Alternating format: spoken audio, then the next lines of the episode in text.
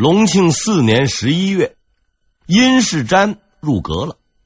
这自然不是高拱偶发善心，实在是殷部长个人奋斗的结果。既然高拱不靠谱，皇帝也不能指望，那就只剩下了一条路，太监。殷世瞻一咬牙走了太监的门路，终于得偿所愿。对此高拱也只能望洋兴叹，毕竟他也是靠太监起家的。但老奸巨猾的高学士自然不会就此了结，不能挡你进来，那就赶你出去。为了及早解决这个不听话的下属，他找来了自己的心腹都给事中韩吉。几天之后，在韩吉的指示下，言官们开始发动攻击，殷世瞻同志的老底儿被翻了个遍，从上学到找老婆，但凡能找到的都拿来骂，搞得他十分狼狈。高拱得意了，这样下去没有多久，殷世瞻只能一走了之。事实证明他是对的，但他也忽略了十分重要的一点，殷世瞻的脾气。意外就这样发生了。事情从一次会议开始，一般来说，内阁开会只有大学士参加，但有时候呢，也邀请言官们到场。偏偏这一回来的正是韩吉。殷世瞻不喜欢高拱，本打算打招呼就走人，一看韩吉来了，顿时精神焕发，快步走上前去，说了这样一句话：听说韩科长。韩吉是六科都给事中，明代呢称为科长。听说韩科长对我有意见，有意见不要紧，不要被小人利用就好。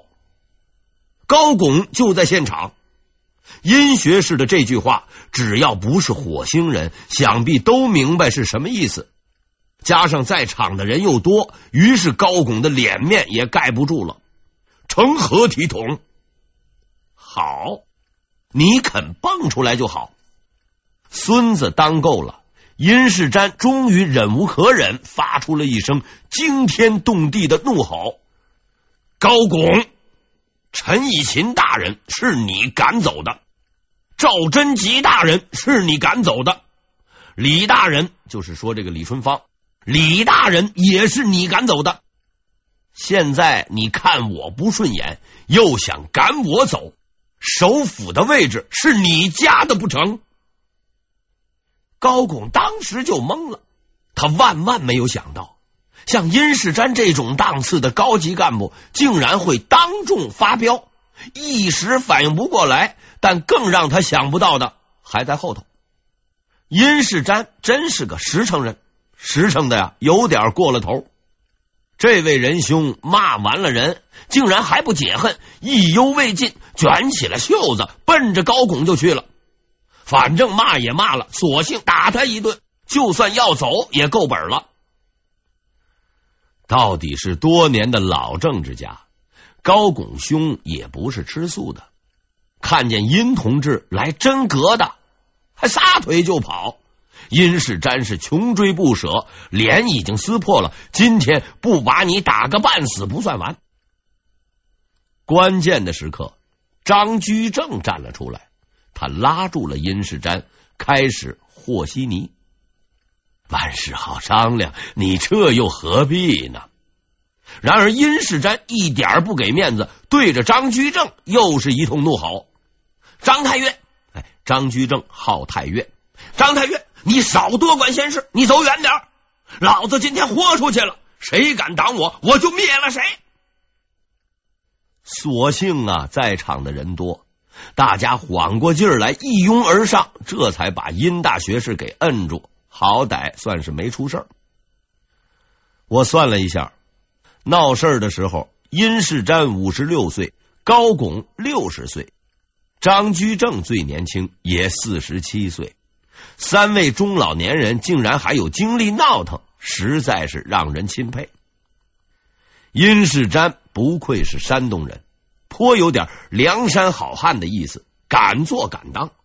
散会后，没等高拱发作，就主动提出辞职，回家养老去了。在高拱看来，这个结果还不错，虽说差一点就被人打了，但自己呢还是赢了，可以继续在内阁当老大。但他绝对想不到的是，这场风波正是他倒台的起点。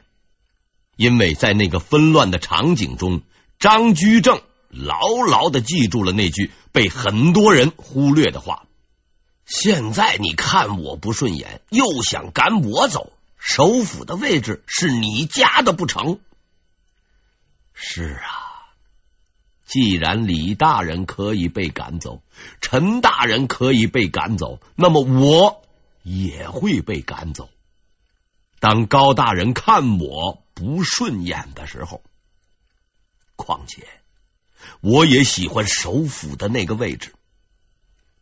于是从那一天开始，张居正就确定了这样一个认识：他和高拱两个人之中只能留一个，而那个人只能是我。为了实现我的梦想和抱负，高拱，你必须被毁灭。张居正打定了主意，准备对他的老朋友老同事动手了。然而出人意料的是，先出招的人竟然是高拱。其实一直以来，高拱虽说对张居正抱有戒心，却呢还是把他当朋友的。直到有一天，他听到了那个传闻。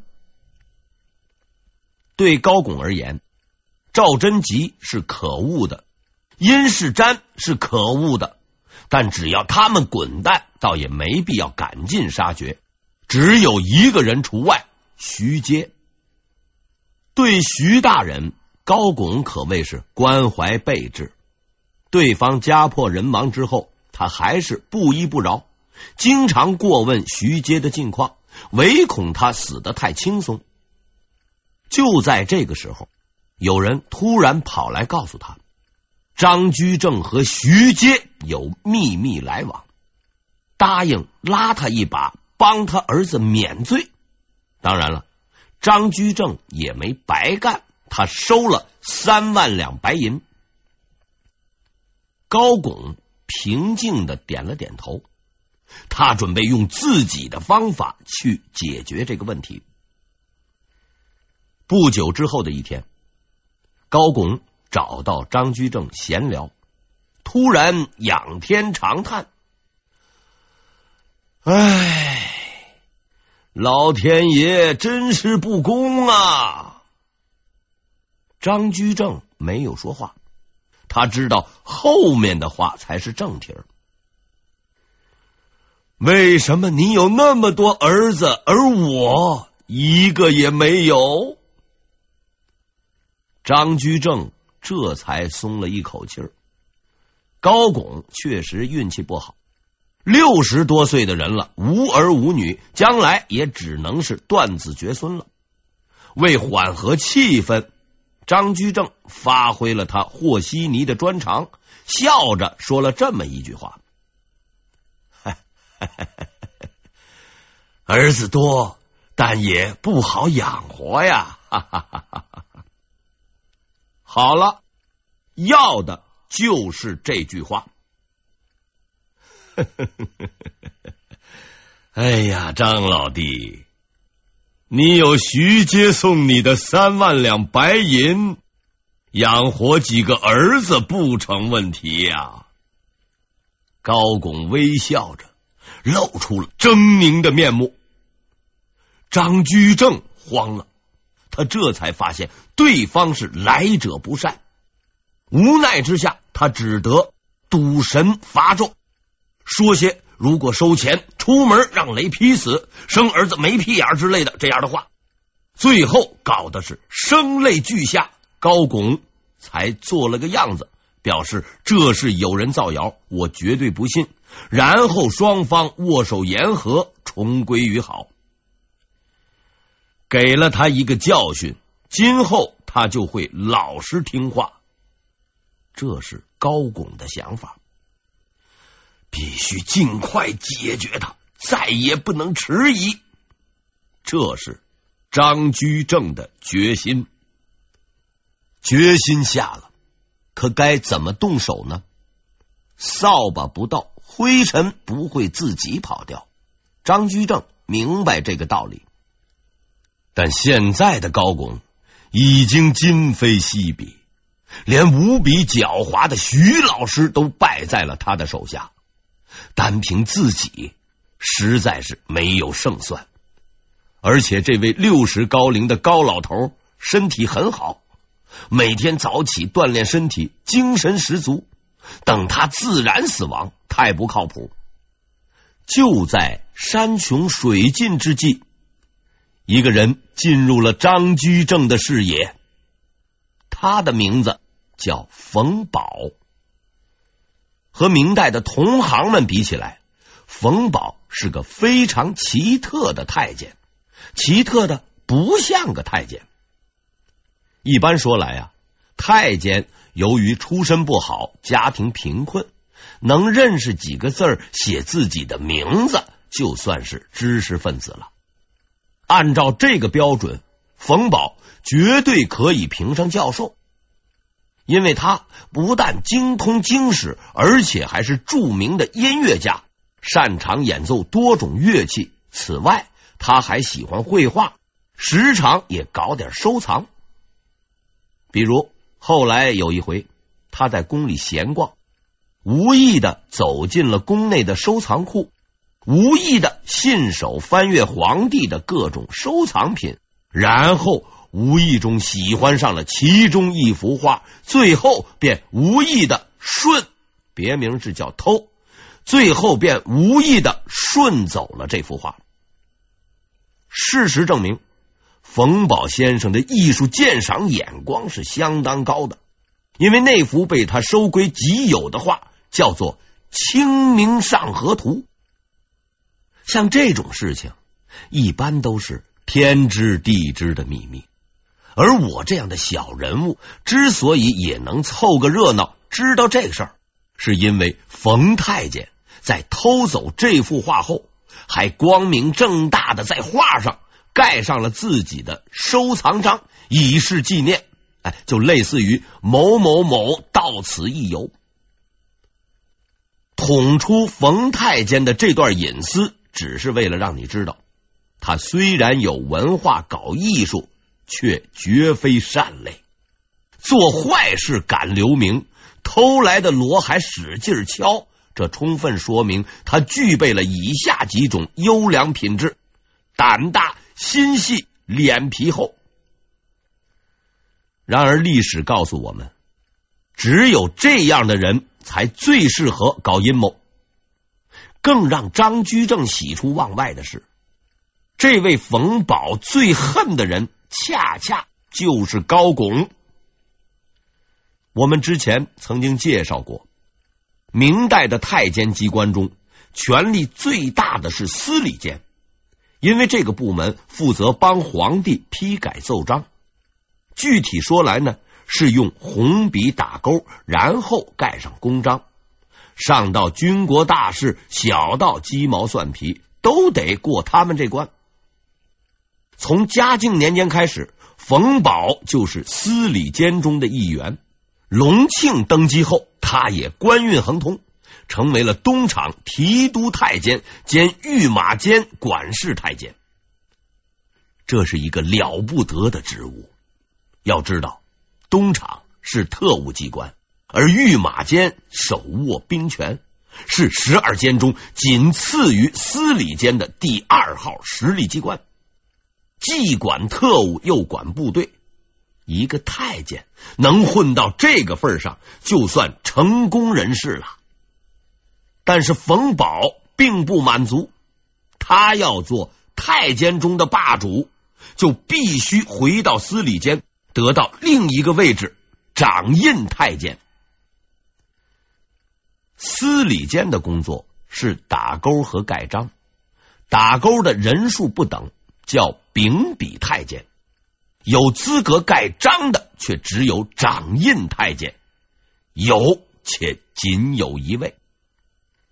天下大事都要从我的公章下过，你不服都不行。恰好此时前任掌印太监下课，太监哎也要论资排辈，按照职务资历应该是冯保接任，但是他却没有得到这个位置，因为高拱插手了。高拱横空出世，把御用监管事太监陈洪扶上了宝座。原因很简单，当年陈洪帮他上台，现在是还人情的时间。你陈洪不过是个管仓库的御用监，凭什么插队？然而可怜的冯保只能在那儿干瞪眼儿。高拱实在太过强悍，是招惹不得的。那就等吧，总有一天等到你。似乎是冯保的痴心感动了上天，陈洪兄上台没多久也下课了，这下应该轮到冯太监了。然而高拱又出手了，他推荐了孟冲来接替陈洪的位置。冯保出离愤怒了，愤怒之情如滔滔江水连绵不绝。据说呀，在家里连骂了三天，余音绕梁不绝于耳。如此激动，倒不全是有人抢了他的位置，而是这位孟冲兄的身份实在有点太过特殊。按照规定，要当司礼监、掌印太监，必须在基层单位或重要岗位锻炼过，这样才能当好领导太监。可是孟冲先生原先的职务却是上善监，这就有点耸人听闻了。因为上善监的主要职责是管做饭，也就是说，上善监的头头孟冲先生是一名光荣的伙食管理员，这太欺负人了。上次你找来一个管仓库的，我也就忍了，这回你又找个做饭的，下次莫不是要找倒马桶的？冯保终于明白，不搞倒高拱，他永远都没有出头之日。于是在经过短时间的观察后，不需要介绍人的介绍，也没有经过试探、牵手之类的复杂程序，冯保与张居正便一拍即合，结成了最为亲密的联盟。但是双方一合计，才发现高拱兄实在是很难拱，他的威望已经如日中天，皇帝也对他言听计从，朝中爪牙那更是数不胜数。一句话，他就是当年的徐阶，却比徐阶难对付得多。因为看起来这位仁兄似乎打算革命到底，丝毫没有提前退休的打算。于是两个人很快达成了共识，目前只能等等高拱死。但是这种事情那哪有个准儿啊？正当这对难兄难弟准备打持久战的时候，局势却出现了进一步的恶化。为保存实力，张居正与冯保商定，遇到事情由冯保出面，张居正躲在暗处打黑枪，两个人不公开联系。但是意外仍然发生了。一天，张居正突然得到消息，说隆庆皇帝病情加重，这是一个极为重要的情报。但此时天色已晚，为了给冯保报信，张居正写了一封密信，连夜派人交给冯保。送信人安全抵达，安全返回，张居正松了一口气。然而第二天，当他刚刚迈入内阁办公室的时候，一声大喝镇住了他。昨天晚上你为什么送密信给冯保？信上写了什么？如果有事情为什么不与我商量？这一回啊，高拱也不兜圈子了，反正内阁里只有我们两人，既然是破事儿，咱们呢就往破了说。他死死的盯着张居正，等待着对方的回答。张居正没有准备，一时间是手足无措。但老狐狸就是老狐狸，片刻之间他就换上了一副招牌式的笑容，笑嘻嘻的看着高拱，也不说话。所谓伸手不打笑脸人，老子死活不表态，看你怎么办。这大概是耍无赖的一种。于是在对峙一段时间以后，高拱撤退了，他警告张居正不要乱来，便气鼓鼓的扬长而去。事情闹大了，一听说联系暴露了，冯保就炸了锅了，还搞什么地下工作，高拱都知道了，索性啊摊牌吧，我们两个一起上，鱼死网破，看看谁完蛋。张居正明白冯保是对的，现在情况紧急，高拱可能已经有所察觉，所谓先下手为强，如果现在动手还能抢占先机，再晚就麻烦了。最关键的时候到了，动手还有一丝胜算，等待似乎毫无生机。面对着极端不利的局面，张居正却做出了一个出人意料的抉择。再等等，无以伦比的天赋以及二十多年朝廷打滚的政治经验，最终拯救了张居正，让他做出了一个极为准确的判断。高拱依然是信任我的，继续隐藏下去，等待时机的到来。隆庆六年五月二十六日，机会来临。隆庆皇帝终于不行了，这位太平天子做了二十多年的替补，却只当了六年的皇帝。估计啊，是当年压力太大，他的身体一直不好，加上一大群言官口水乱飞，他又没有他爹那种心理素质，一来二去就一病不起。这位循规蹈矩的皇帝知道自己不能干，所以把工作交给能干的人。在他统治期间，经济得到发展，百姓安居乐业，连蒙古人都消停了，也算是相当不错了。一句话，他是个老实人。就在这一天，这位老实人感觉到自己快要不行了，便紧急下令召见三个人，他们分别是高拱、张居正以及刚刚入阁不久的高仪。这里啊，咱们说一下这位高仪。